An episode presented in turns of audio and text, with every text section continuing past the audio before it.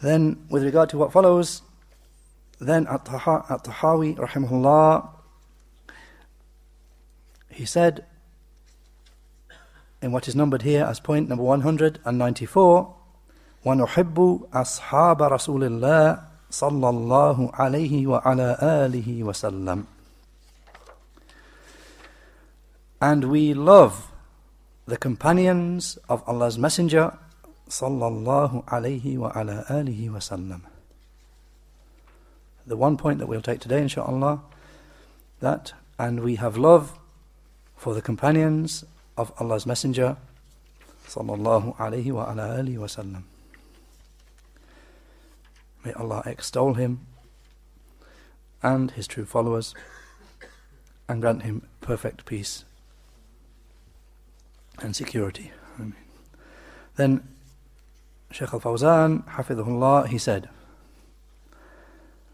first of all, defining this word, he said, Ashab, companions, is the plural of sahib.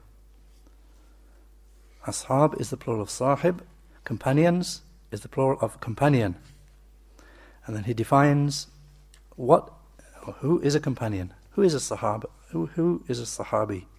He said, a sahabi, a companion is الذي لقي الرسول وهو مؤمن وهو مؤمن به ومات على ذلك. He said, a companion is one who met the messenger whilst being a believer in him and he died upon that.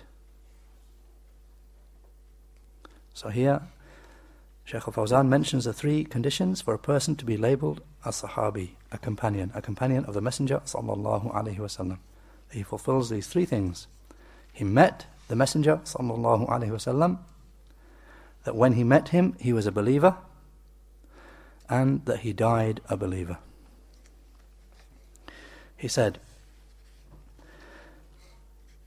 So if a person believed in him but didn't meet him, then he will not be a companion. Even if he lived at the same time as the Prophet wasallam, such as an-Najashi, such as the Negus an-Najashi, the ruler of Abyssinia.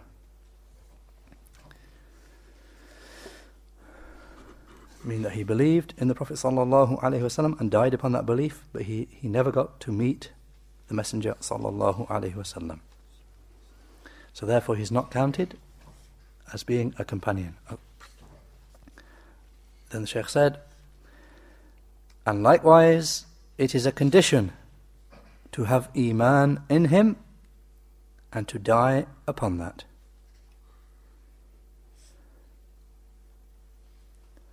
So apostasy, ridda, mean turning apostate, leaving Islam, and dying upon that, nullifies companionship and the rest of deeds.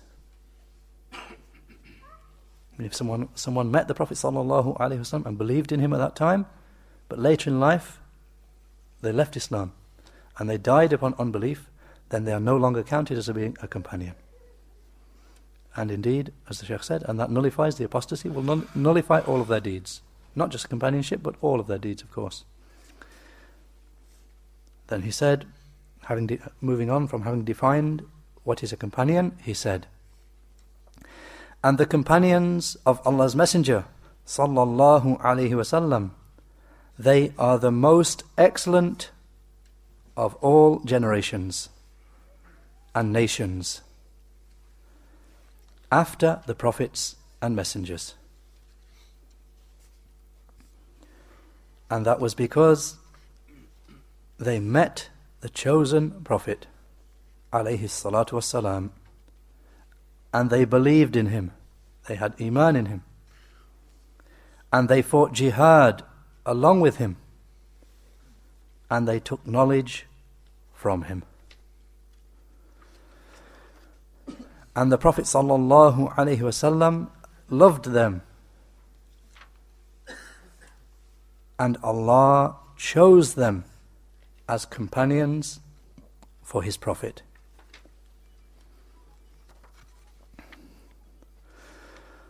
Then Sheikh Fawzan mentions a number of ayahs as evidence for the excellence of the companions and for what he has just mentioned. He said, And Allah says, لقد رضي الله عن المؤمنين إذ يبايعونك تحت الشجرة فعلم ما في قلوبهم فأنزل السكينة عليهم وأثابهم فتحا قريبا Surah Al-Fath, the 48th Surah, Ayah 18, with the explanation. Allah was indeed pleased with the believers when they gave you the pledge. When they gave you, meaning Muhammad sallallahu alaihi wasallam, the pledge beneath the tree, meaning at Hudaybiyah, the Treaty of Hudaybiyah. So Allah was indeed pleased with the believers when they gave you the pledge beneath the tree so he knew what was in their hearts. So he sent down tranquility upon them, and he rewarded them with a victory close at hand. And before moving on to the next ayah that Shaykh al Fawzan quotes, then just some tafsir with regard to this ayah, and just some parts of the ayah as At-Tabari mentions, Ibn Kathir and others mention, that this ayah was sent down with regard to the incident of the treaty, or uh, the, the peace treaty at Hudaybiyah, and the pledge which was given to the Prophet sallallahu alaihi wasallam.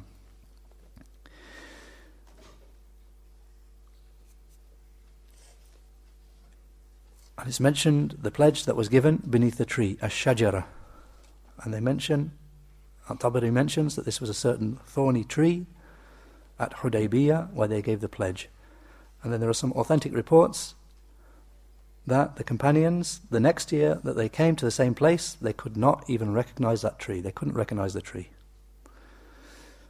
And then there are other reports that Umar, in the time of Umar, radiallahu an, that some people claimed it was a certain tree, and they started going there, deliberately going to this tree. And so Umar, radiallahu an, and Shaykh al-Islam Ibn Taymiyyah mentions about him, he had this tree cut down when people started claiming this was the tree where the pledge was given to the Prophet وسلم, and they took it as a place to go and visit, Umar radiallahu an, from his great fiqh, he had the tree chopped down. Wallahu a'lam. Then with regard to t- some tafsir of this ayah, then with regard to the saying of Allah the Most High, فَعَلِمَ مَا فِي قُلُوبِهِمْ So he knew what was in their hearts. Then At-Tabari said, He the Most High in renown says, so your Lord knew, O Muhammad, what was in the hearts of the believers from your companions when they gave you the pledge beneath the tree. He knew the sincerity of their intention, or he knew the truthfulness of their intention, and he knew that they would fulfill the pledge that they gave to, to him, and that they would have patience along with you.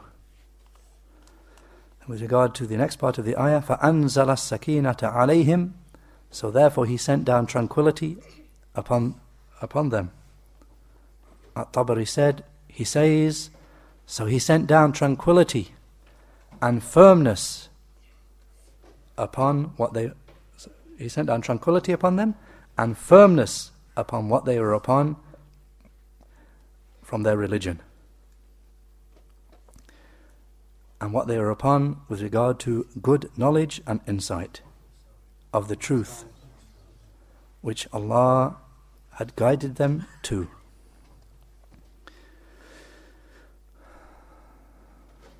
And with regard to the next part of the ayah, وَأَثَابَهُمْ فَتْحًا قَرِيبًا And that Allah gave them a victory close at hand. Then again, At-Tabari said, Ibn Jarir at-Tabari said in his tafsir, he says, and he gave them, he gave them very soon, in place of what they had hoped to gain from the booty of the people of Mecca. I mean, they had hoped to get booty from the, to attack the people of Mecca, defeat them, and get booty from them. But this didn't happen. Instead, they had a peace treaty at, at Hudaybiyah. So Tabari said, the meaning of this is, وَأَثَابَهُمْ فَتْحًا قَرِيبًا And he rewarded them with a close victory. He said, He gave them in place of what they had hoped to gain from the booty of the people of Mecca by their fighting its people. Instead of that, instead of that, he gave them a victory close at hand. And that is, as is said, the conquest of Khaybar. The conquest of Khaybar. Mean that very soon after that, Allah granted them victory over the Jews of Khaybar. And this was likewise the saying of Qatada from the Tabi'een that this close victory, it refers to Khaybar. As for Al-Hafidh ibn Kathir, then he said in his tafsir, the meaning of this is, this close victory that they were granted, he said, it is that which Allah the Mighty and Majestic caused to occur at their hands with regard to the peace treaty itself between them and their enemy. And the good that occurred because of that, the general and continual good, which was joined to the conquest of Khaybar and the conquest of Mecca, and then the conquest of the rest of the lands and the regions, and the honor, victory, and being raised up in this life and in the next life, which followed on from that. So that's the first ayah which Shaykh al Fawzan quotes. Then he quotes another ayah with regard to the virtues of the companions. He said, And he, the one free of all imperfections, said, Muhammadun Rasulullah والذين معه أشداء على الكفار على الكفار رحماء بينهم تراهم ركعا سجدا يبتغون فضلا من الله ورضوانا سيماهم في سيماهم في وجوههم من أثر السجود. ذلك مثلهم في التوراة ومثلهم في الإنجيل كزرع أخرج شطعه فآزره فاستغلظ فاستوى على سوقه. يعجب الزراع ليغيظ بهم الكفار. وعد الله الذين آمنوا وعملوا الصالحات منهم منهم مغفرة وأجرا عظيما Surah Al-Fath, the same surah as the previous ayah, the 48th surah, ayah 29, with the explanation Muhammad is the messenger of Allah and his companions who are with him are stern against the unbelievers and merciful amongst themselves.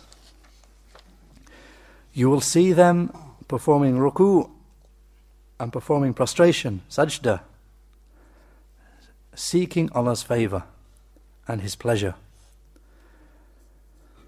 Their sign will be seen upon their faces from the effects of prostration. That is their description occurring in the Torah.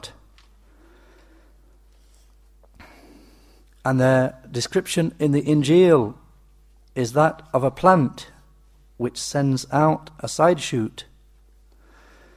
So it strengthens it so that it grows strong and it grows straight upon its stalk. The sowers are delighted by it,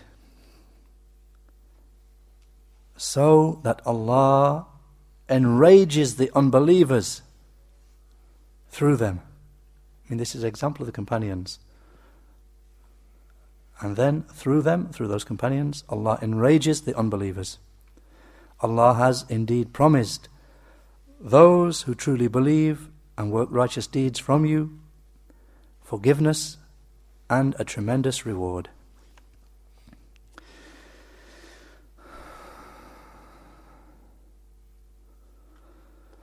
And just bring, again, some tafsir with regard to this ayah. Then Al Hafidh ibn Kathir said, with, this is again extra to what occurs in the lesson. And with regard to this ayah, then Al Hafidh ibn Kathir said, He's saying, Tarahum rukka'an sujjada, yabtaghuna fadlan min Allah wa ridwana. You will see them performing ruku and performing sajda, seeking Allah's favour and His pleasure. Ibn Kathir said, He described them here with performing plentiful deeds and plentiful salat, plentiful prayer. And that is the best of deeds. And he described them with al ikhlas, purity and sincerity of worship. Meaning, in his saying that they did that, يَبْتَغُونَ فَضْلًا مِّنَ اللَّهِ وَرِضْوَانَ That they do these deeds seeking Allah's favour and His pleasure.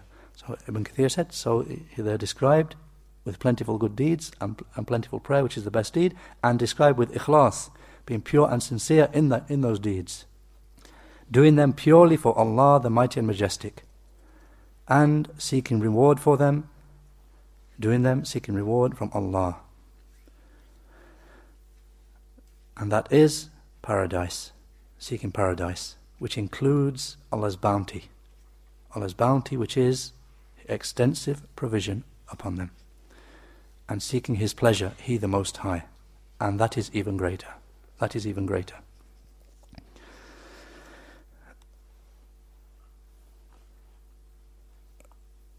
And with regard to the part of the ayah that you will see سيماهم في وجوههم من أثر السجود that their signs will be upon their faces from the effects of prostration. Then both at Tabari and Ibn Kathir they mention a number of different sayings from the Salaf about what it means that the believers will have these signs upon their faces from the effects of prostration. So they mention amongst these different sayings are that it means you'll see them having fine conduct or some say it means you'll see them having humility and submissiveness, mean being submissive to Allah.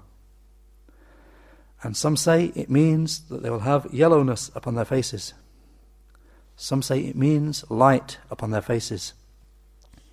And some say you will see the traces of tiredness from their carrying out difficult obligations and recommendations to Allah. And some mention that's with regard to this world, and in the hereafter, they will have the, the blazes, the white marks on their faces, and their arms, and their legs. Wallahu a'lam.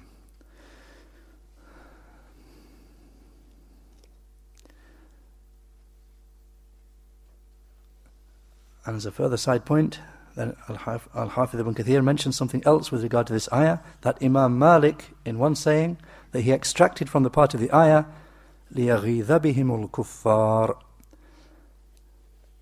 That the ayah referring to the companions, that Allah, through them, Allah will cause the unbelievers to be enraged. Ibn Kathir said, so Imam Malik, in one narration, he extracted from that part of the ayah, that the Rafidah, are unbelievers. The Rafida, Shia, are kuffar. I mean, because they are people who are enraged at the companions. And in the ayah, Allah the Most High mentioned that He causes the unbelievers to become enraged at the companions. So Imam Malik extracted from that that therefore this is another evidence that the Rafid, the Shia, are kuffar. Then back to what Shaykh al Fawzan brings in his explanation Then Shaykh al-Fawzan said, And the companions, the Sahaba, were the most excellent of generations. As is shown by his saying, alayhi salatu wassalam, خير القرون قرني ثم الذين يلونهم ثم الذين يلونهم The hadith reported by Al-Bukhari as hadith 2652 and reported by Muslim, and it's from a hadith of Abdullah ibn Mas'ud radiallahu an, that the Prophet sallallahu alaihi wasallam said, and the wording you'll find there, خير الناس قرني ثم الذين يلونهم ثم الذين يلونهم that the best of mankind is my generation and then those who follow them and then those who follow them my generation, the companions, and then those who follow on from them, in the tabi'een, and then those who follow on from them, in atba' tabi'een.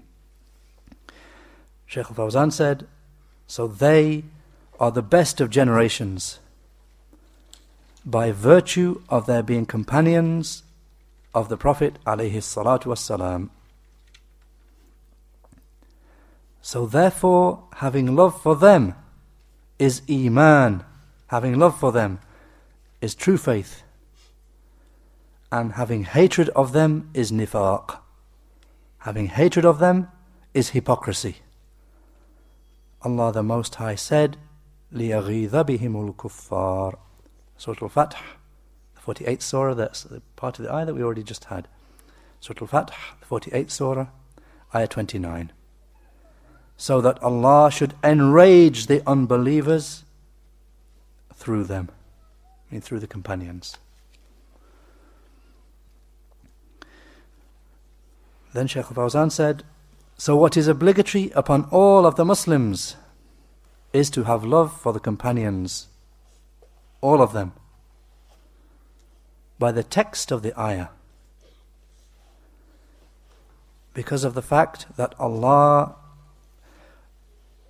the Mighty and Majestic, has love for them. And because of the fact that the Prophet ﷺ loved them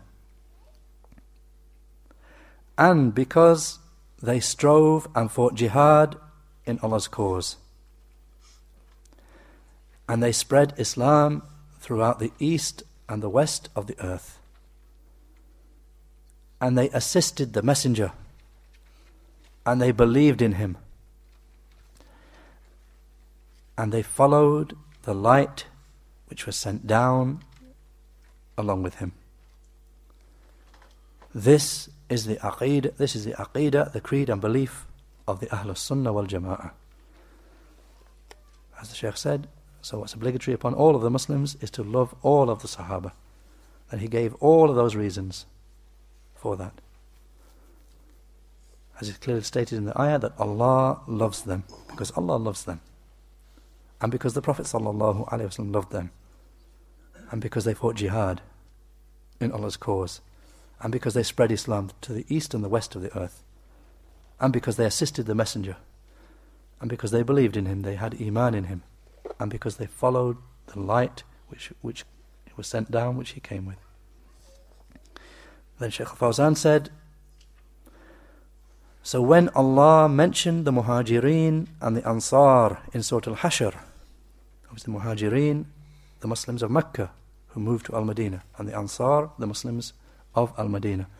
The Shaykh said, so when Allah mentioned the Muhajirin and the Ansar in Surah Al Hashr, He, the one free of all imperfections, said, للفقراء المهاجرين الذين أخرجوا من ديارهم وأموالهم يبتغون فضلا من الله ورضوانا وينصرون الله ورسوله أولئك هم الصادقون والذين تبوأوا الدار والإيمان من قبلهم يحبون من هاجر إليهم ولا يجدون في صدورهم حاجة مما أوتوا ويؤثرون ويؤثرون على أنفسهم ولو كان بهم خصاصة.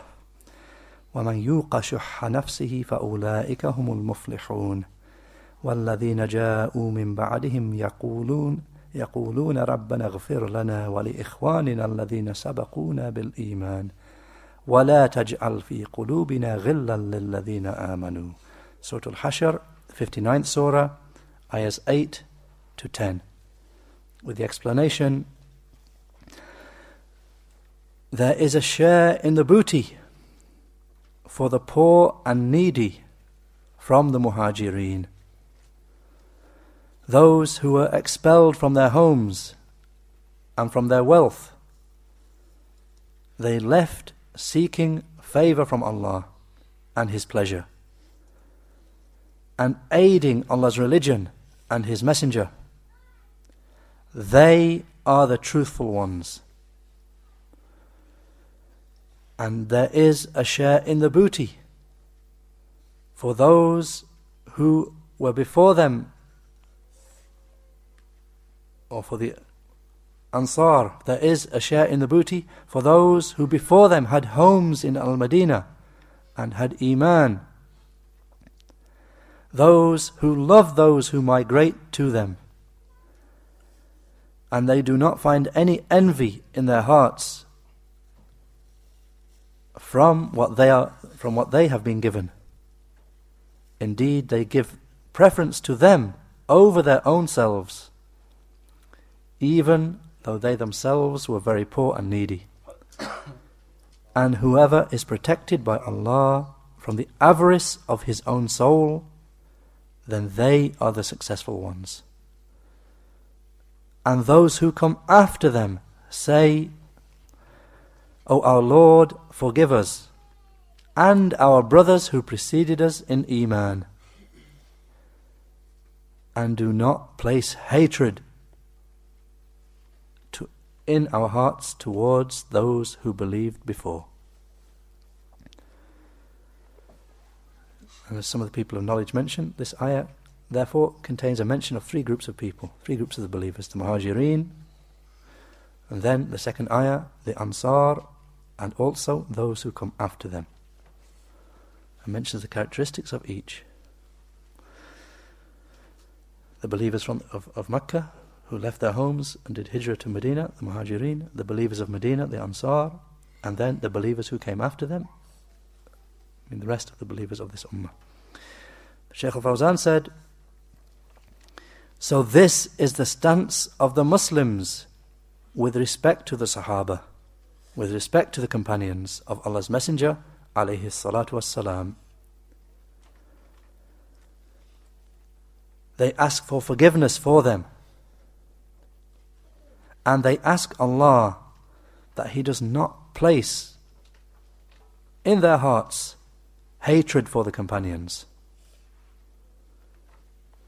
And likewise, with regard to the family of the Messenger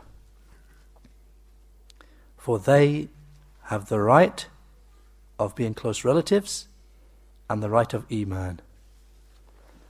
In other words, the believers coming after the companions, this is their this is what they do. As is mentioned in the ayah, they seek for forgiveness for them. And ask Allah that He doesn't place hatred in our hearts for the companions. And that they behave likewise with regard to the family of the Messenger. Because the family of the messenger, as Shaykh Fawzan said, the family of the messenger have two rights upon us. They have the right of his close relatives, and they have the right of Iman. I mean, they have the right of, of any believer, and they have a special right as well, the right of the family of the Messenger sallallahu alaihi wasallam.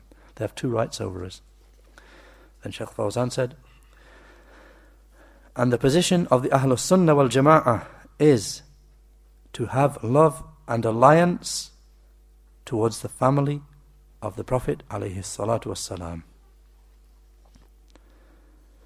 Then he said, then he mentions two of the extreme deviant groups on, in this matter. As for the Nawasib,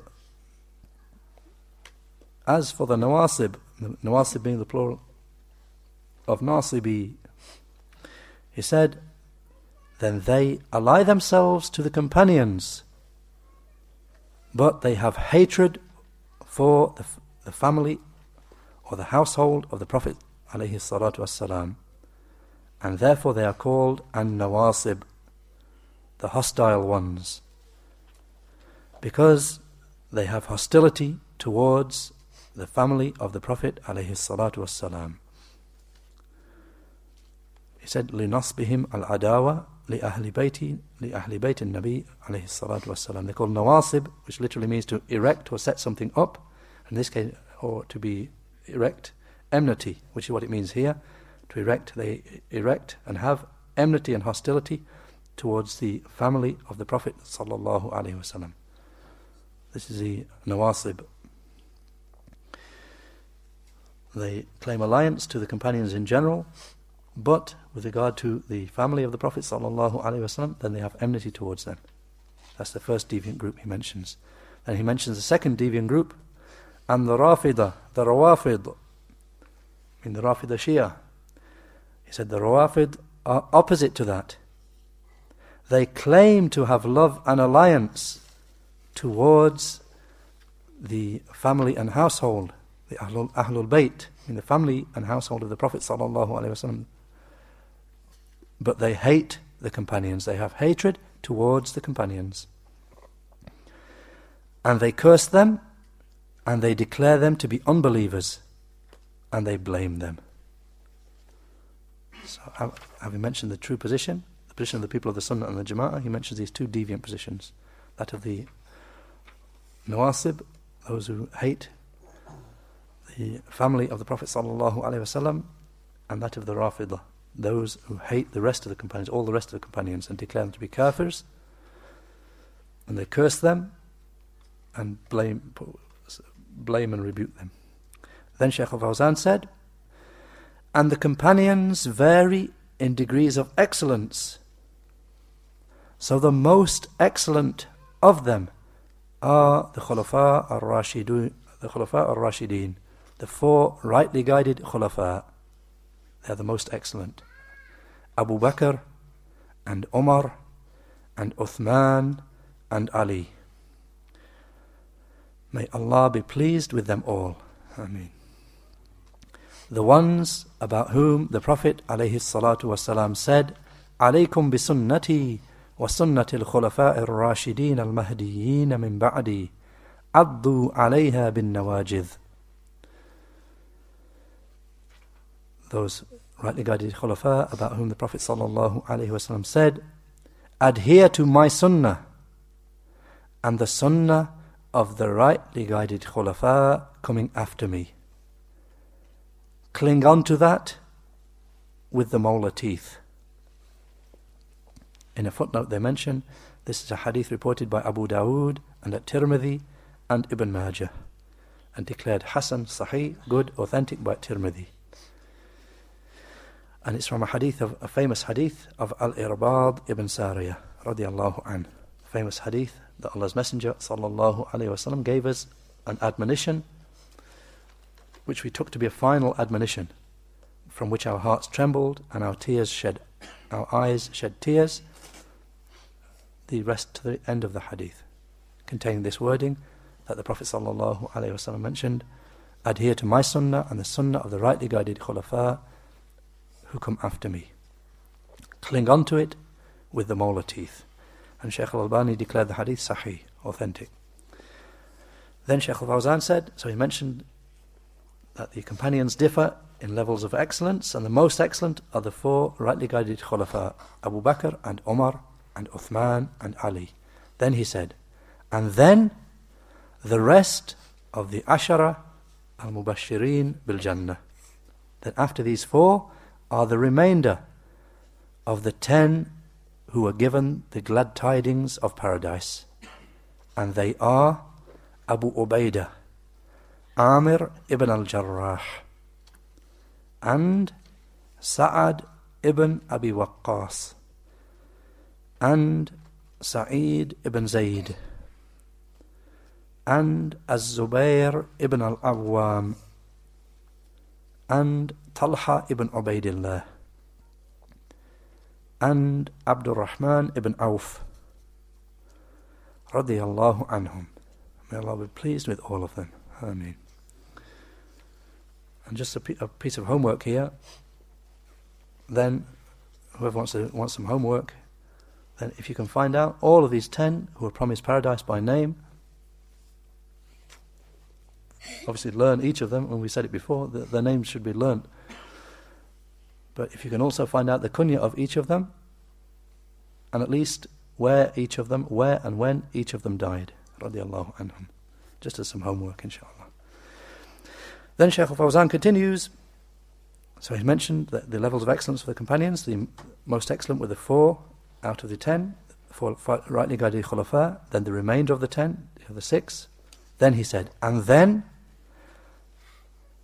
those who were present at Badr, and then, yarhamkallah, and then those who were present at, at the pledge of Ridwan, pledge of Al Hudaybiyah. He said, He the Most High said, لقد رضي الله عن المؤمنين إذ يبايعونك تحت الشجرة فعلم ما في قلوبهم فأنزل السكينة عليهم فأث وأثابهم فتحا قريبا The same ayah that we had before, Surah Al-Fath, the 48th Surah, ayah 18, with the explanation Allah was indeed pleased with the believers when they gave you the pledge beneath the tree, I mean the pledge of Ridwan at Hudaybiyah. So he knew what was in their hearts. So he sent down tranquility upon them and rewarded them with a victory close at hand. Then Shaykh Asai mentions the people of Badr, then the people of the pledge of Ridwan, and he said, then Shaykh Fawzan said, and then those who believed and fought jihad before the victory, before the fath. That's the next level of companions. Then those who believed and fought jihad before the victory, then they are more excellent than the companions who believed and fought jihad after the victory. Then he quotes an ayah as evidence for this. لا يستوي منكم من أنفق من قبل الفتح وقاتل. أولئك أعظم درجة من الذين أنفقوا من بعد وقاتلوا. وكلا وعد الله الحسنى. سورة الحديد the 57th surah آية ayah 10 with the explanation not equal are those from amongst you who spent in charity and fought before the victory. They are greater in level than those who spent and fought after. And Allah has promised all of them the best reward, meaning paradise. So this ayah clearly mentions the excellence of those who were upon Iman, those who spent in charity and fought before the, before the victory. And that both of them, both the ones who were before and those who believed and spent in charity and fought after the victory, both of them Allah has promised the best reward. With regard to the best reward, then Mujahid from the Tabi'een, Mujahid and Qatada said, it means Al Jannah. Allah has promised Jannah for them, paradise. Then Shaykh Al Fawzan said, and what is meant here by Al Fath, by the victory, is Sulh al Hudaybiyah, the peace treaty at Hudaybiyah. That's what's meant by the victory. So those believers who believed, spent in charity and fought before the, priest, the peace treaty of Hudaybiyah, they are more excellent than those who believed, spent and fought jihad after the peace treaty of Hudaybiyah. Then he mentions the next level. He said, and then the Muhajirin in general, and then the Ansar. I mean, those are the Muhajirin and the Ansar who don't fall into the categories mentioned before. So the, next, the last two levels he mentioned, the Muhajirin in general, and then the Ansar. Then he gives evidence for that. He said, because Allah gave precedence to the Muhajirin over the Ansar in the Quran. And this shows the Muhajirin, those who came from Mecca, have excellence over the, over the Ansar because Allah gave them precedence in the Quran. He said, He the Perfect said, والسابقون الأولون من المهاجرين والأنصار Surah Tawbah, the ninth surah, ayah 100 with the explanation and the first and foremost from the Muhajirin and the Ansar. He said, and he the Perfect said, للفقراء المهاجرين الذين أخرجوا من ديارهم وأموالهم يبتغون فضلا من الله ورضوانا وينصرون الله ورسوله أولئك هم الصادقون Surah Al-Hashr, again the ayah we had before, Surah Al-Hashr, the 59th surah, ayah 8, with the explanation, there is also a share in the booty for the muhajirin who were forced out from their houses and their wealth. They left seeking favor from Allah and His pleasure and aiding Allah and His Messenger. They are the true ones. I mean, so in, in these ayahs, this, this ayah and the next ayah, first the muhajirin were mentioned. Again, the muhajirin were mentioned first. Sheikh Fawzan said, so they, ones mentioned in this ayah, they are the muhajirin. And then he, the Perfect, said about the Ansar, والذين تبوأوا والذين تبوأوا الدار والإيمان من قبلهم يحبون من هاجر إليهم ولا يجدون في صدورهم حاجة مما أوتوا ويؤثرون على أنفسهم ولو كان بهم خصاصة. ومن يوق شح نفسه فأولئك هم المفلحون. Surah Al-Hashr, 59th Surah, the next ayah, ayah 9, with the explanation, And for those who resided before them in Al-Madinah and had Iman, I mean the Ansar, they love those who migrate to them, and they do not find any envy in their hearts for what they have been given, for what the Muhajirin have been given. Indeed, they give preference to them over their own selves, even though they themselves are extremely poor and needy. And whoever is protected by Allah from the avarice of his soul, then they are the successful ones. And again, as a side point we had before, the difference between al-bukhul, miserliness, Miserliness, al bukhul, the scholars explain that al bukhul, miserliness is that a person, whatever he has, he doesn't like to give it. He likes to keep keep on hanging on to it. And as for shuh, avarice, then it's an even worse level. It's that not only does he he has bukhul, he wants to hold whatever he has, but shuh, he also he has desire to wrongfully grab what others have. This is shuh. So then the end of the ayah with the explanation. So whoever is protected by Allah from the avarice of his own soul, then they are the successful ones. Then Shaykh al-Fawzan said, so he gave precedence to the Muhajirin and their deeds over the Ansar and their deeds, which indicates that the Muhajirin are more excellent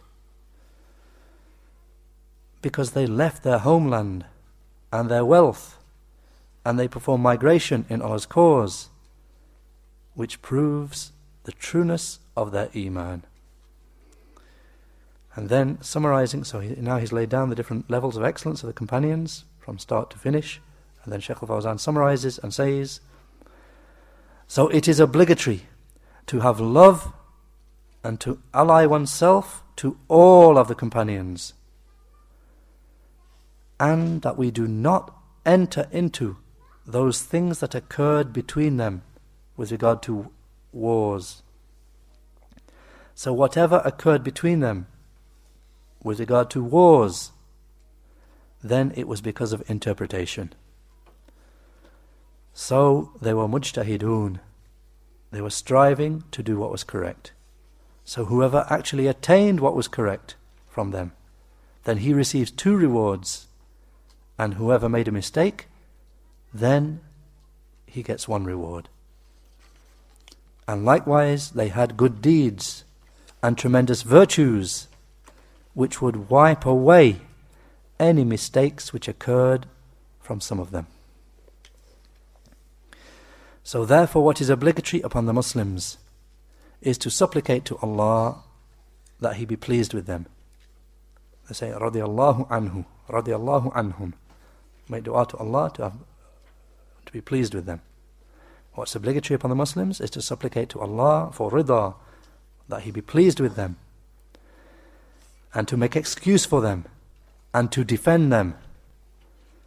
So the position of the Ahlul Sunnah wal Jama'ah is that they do not enter into any disputes that arose between the companions, radiallahu anhum, because of their virtue and precedence and because of his alayhi salatu wasalam saying لا تسبوا أصحابي فوالذي نفسي بيده لو أنفق أحدكم مثل أحد ذهبا ما بلغ مد أحدهم ولا نصيفه the saying of the Prophet wasallam Do not abuse my companions for by the one in whose hand is my soul if one of you were to spend the like of the mountain of Uhud in gold in charity, it would not reach a single handsful of one of them, not even a half of it.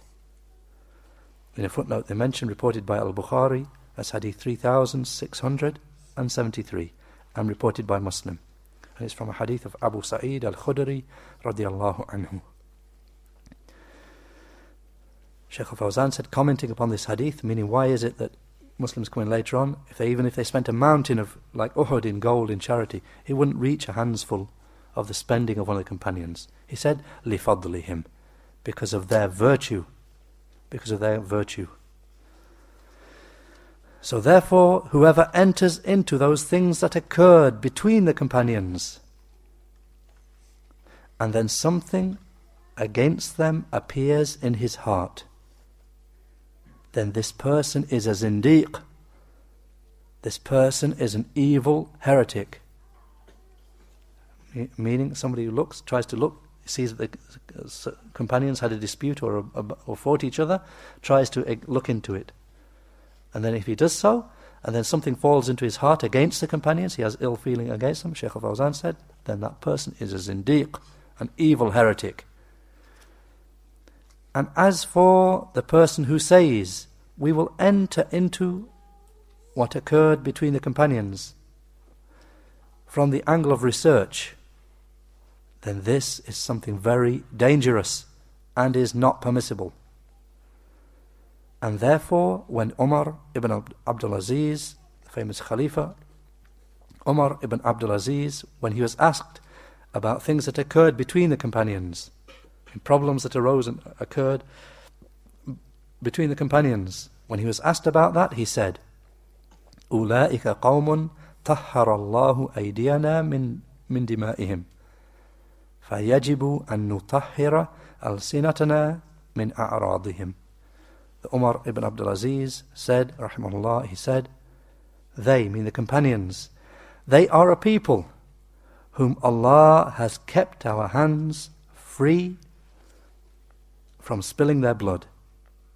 So therefore it is obligatory that we keep our tongues pure from speaking against their honor. Then Shaykh al-Fawzan finished and said, and he alayhi salatu wasalam said, هل أنتم تاركوا لي أصحابي Will you not leave alone my companions for me? In a footnote they mention, reported by Al-Bukhari, with a very close wording to this. That's hadith number 3661 from a hadith of Abu Darda radiallahu an that the Prophet sallallahu alaihi wasallam said with regard to Abu Bakr radiallahu an فَهَلْ أَنْتُمْ تَارِكُوا لِي صَاحِبِي Will you not leave alone my companion for me? Me Abu Bakr radiallahu an. So Shaykh Fawzan said, So we do not enter into things which occurred between the companions. I mean problems and the like that occurred between them. We don't enter into that. Since this is what is required by Iman and what is required by being sincere towards Allah and His Messenger and His book and the Muslims in general and the Muslim elite. The Muslim elite. Walhamdulillah wa sallallahu ala Muhammad. Any points of clarification?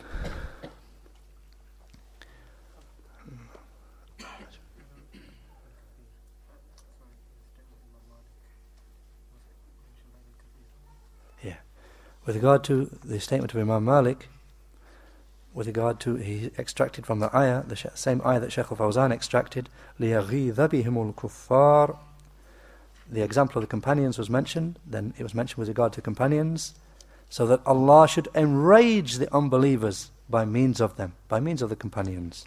Surah Al-Fath, 48th Surah, ayah 29, that Shaykh al-Fawzan used this as an evidence to say, so loving them is Iman. Loving the companions is Iman, is true faith. And having hatred for them is nifaq, is hypocrisy. And as we mentioned, a side point, not, mention, not occurring here, but as a side point, Al-Hafidh ibn Kathir mentioned, this is, Imam Malik used the same, in one narration, he used the same ayah as an evidence, amongst the other evidences, He used it as one evidence that the Rafid, the Shia, are kuffar. Because of course they are enraged. They are enraged at the companions. They have hatred for them. They become enraged at them. They curse them and so on. So Imam Malik used that as an evidence that therefore the, the Rafid, the Shia are kuffar. Those who disbelieve in, in two-thirds of the Qur'an, those who say that all the companions except for a handful became apostates, then Imam Malik mentioned they are kuffar. And likewise, Imam Al-Qurtubi mentions in his tafsir that the ayahs from Surah Al-Hashr, 59th surah, ayahs 8 to 10, where it's mentioned that who gets a share of the booty, of the fate,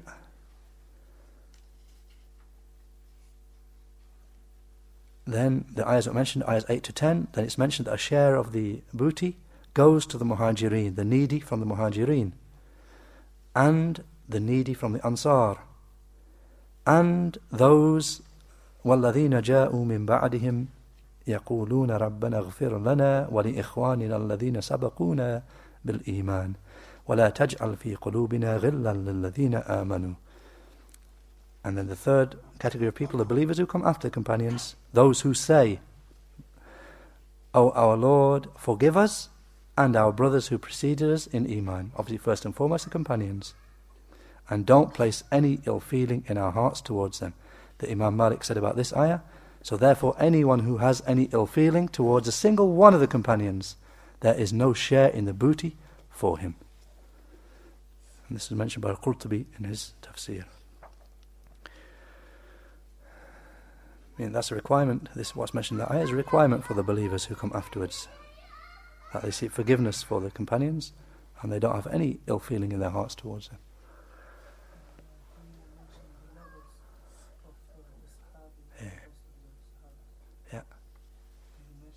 Inshallah. With regard to Sheikh, uh, what Sheikh al-Fawzan, Hafidhullah, how he described the different levels of excellence, that all the companions have excellence, and that they are the best of the generations, they have excellence over every other generation throughout history, over everyone, except the messengers, the Rusul, and the Anbiya. The most excellence of people, of, uh, of, uh, of all the people, of course, the Rusul, the messengers, and then the Anbiya, the prophets, and after that, then the excellence of the Sahaba over everybody else. And he mentioned, and then the companions themselves, they themselves had different levels of excellence. Even the lowest of them was had great excellence. Then he mentioned the different levels of excellence. The highest level of excellence amongst them are the four rightly guided khulafa, Abu Bakr, radiallahu an, and Umar, radiallahu an, and Uthman, radiallahu an, and Ali radiallahu anhu. That they are at the highest level of excellence in the companions. And then next, the rest of the ten who are directly promised paradise. Abu Ubaidah, Amir ibn al-Jarrah, Sa'ad ibn Abi Waqqas, Sa'id ibn Zayd, Az-Zubayr ibn al-Awwam, Talha ibn Ubaidillah, Abdul Rahman ibn Auf, radiallahu anhum. The second. And the third level he mentioned is those who were present at Badr. Obviously, some of them, some of this level were present at Badr, but meaning those not including the first ones. The next after them. He said the third level, the people of Badr. Then fourthly, those who gave the pledge of Ridwan, the pledge of, at Hudaybiyah. Then fifthly, those who believed and fought jihad and spent before the treaty of Hudaybiyah. And sixthly, those who believed and fought jihad and spent after the Treaty of Hudaybiyah. And then the Muhajirin in general.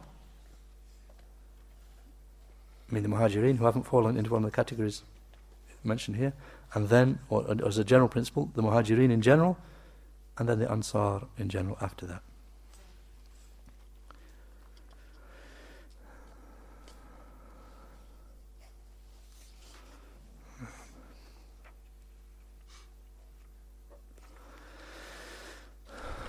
I mean, the la- last point being a general principle that the Muhajirin in general are, have greater excellence than the Ansar.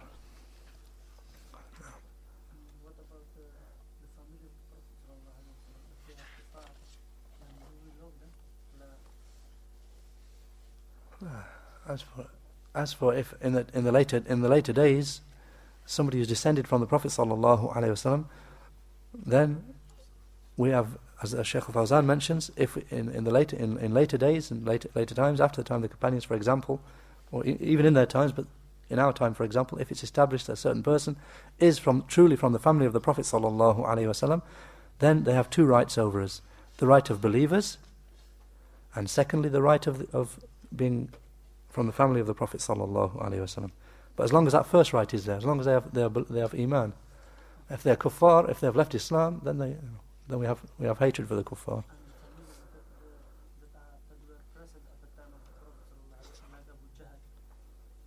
No, the fam- the, those who are unbelievers, then we don't have that. We don't have love for them. We have hatred for them.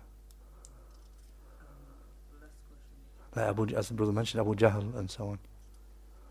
We don't have love for them. We don't have love for them.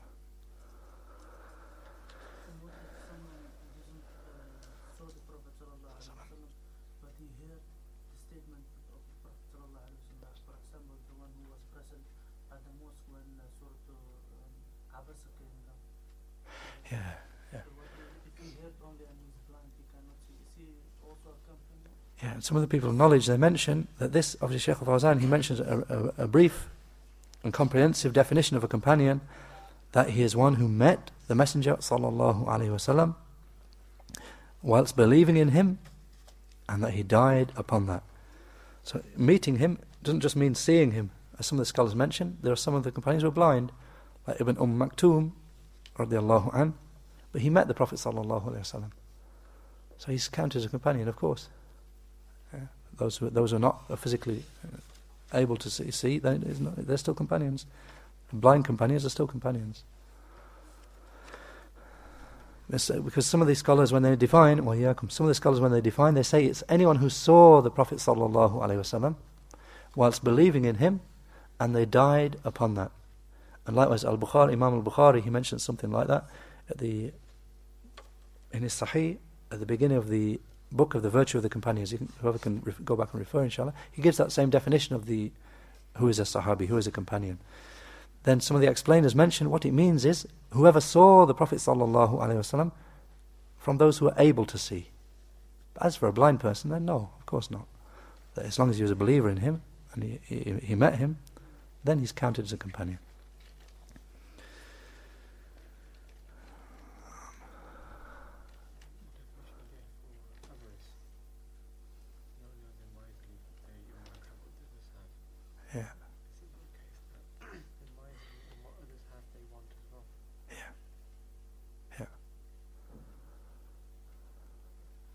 I mean that shuh, avarice, is, it contains miserliness, as we said. It contains miserliness, and on top of that, it's, it's a want. It's want. It's a want to want to uh, seize unlawfully that which others have as well, or a desire for that, a desire to have that which others have, which is not lawful for you. Wallahu So, and, or some, some of them mention that as for bukhul, miserliness, then it can be withholding in a, in a, a, wrongful way, withholding what you need what you need to spend, what you ought to spend, that you want to withhold it, and that shuh is wanted to take that which is not lawful for you to take from others. Wallahu a'lam. And Tabari mentions some of the sayings in that regard in his tafsir.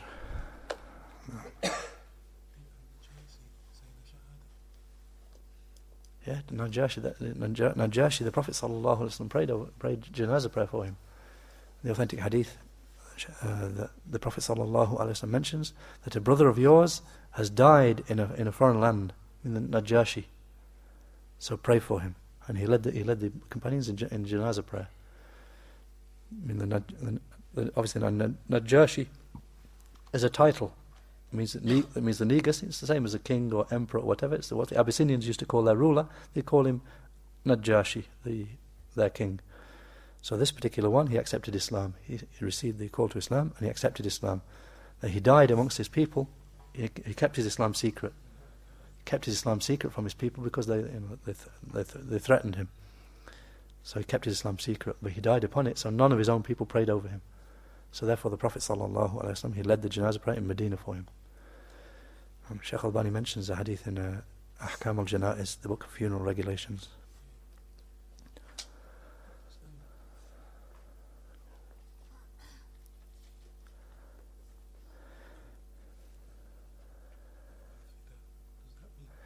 Rafida, as for the term Rafida, then this is the, this is the correct term for the Shia, the extreme Shia. Not the Shia like the ones in uh, the Persian Shia, the Persian Shia, the ones who call their country Iran, the Ithna Ashariya and the like, those those extreme Shia who who disbelieve in the Quran or declare that you know, disbelieve the majority of the Quran. They say this Quran that we have here is only one third of the true Quran. At the end of time, then the rest of the, the other two thirds will come down. Those who say, and those those same ones who say that the all the all the companions became apostates. They left Islam after the Prophet ﷺ passed away, except for and then they say a handful, four or seven or seventeen, small number. So all the rest of them, all the hundred thousand and more, they left Islam. They say, and that they are they are the Rafida, the Rafida Shia, and it means Rafida, Rafida means to reject. And the scholars differ about what, where the term come, the term the, the name Rafida, that's the name. Of course, they don't affirm that name for themselves. They're trying, anyway, whatever. That's their name, though. Uh, the Rafida, the rejectors, basically. Some of the people said it means they rejected Islam because their rejection of Islam. Others say no, what it meant was that they rejected um, alliance to Abu Bakr and Umar. They asked, they asked one of the Salaf, the, what do you say about Abu Bakr and Umar? So he said, I ally myself to them, I have love for them, I ally myself to them. So they rejected him as, as their leader. Zayd ibn Ali, they rejected him. So they were called the rejectors because of that. They rejected him, they, they were called the Rafid, the rejectors. Wallahu a'lam.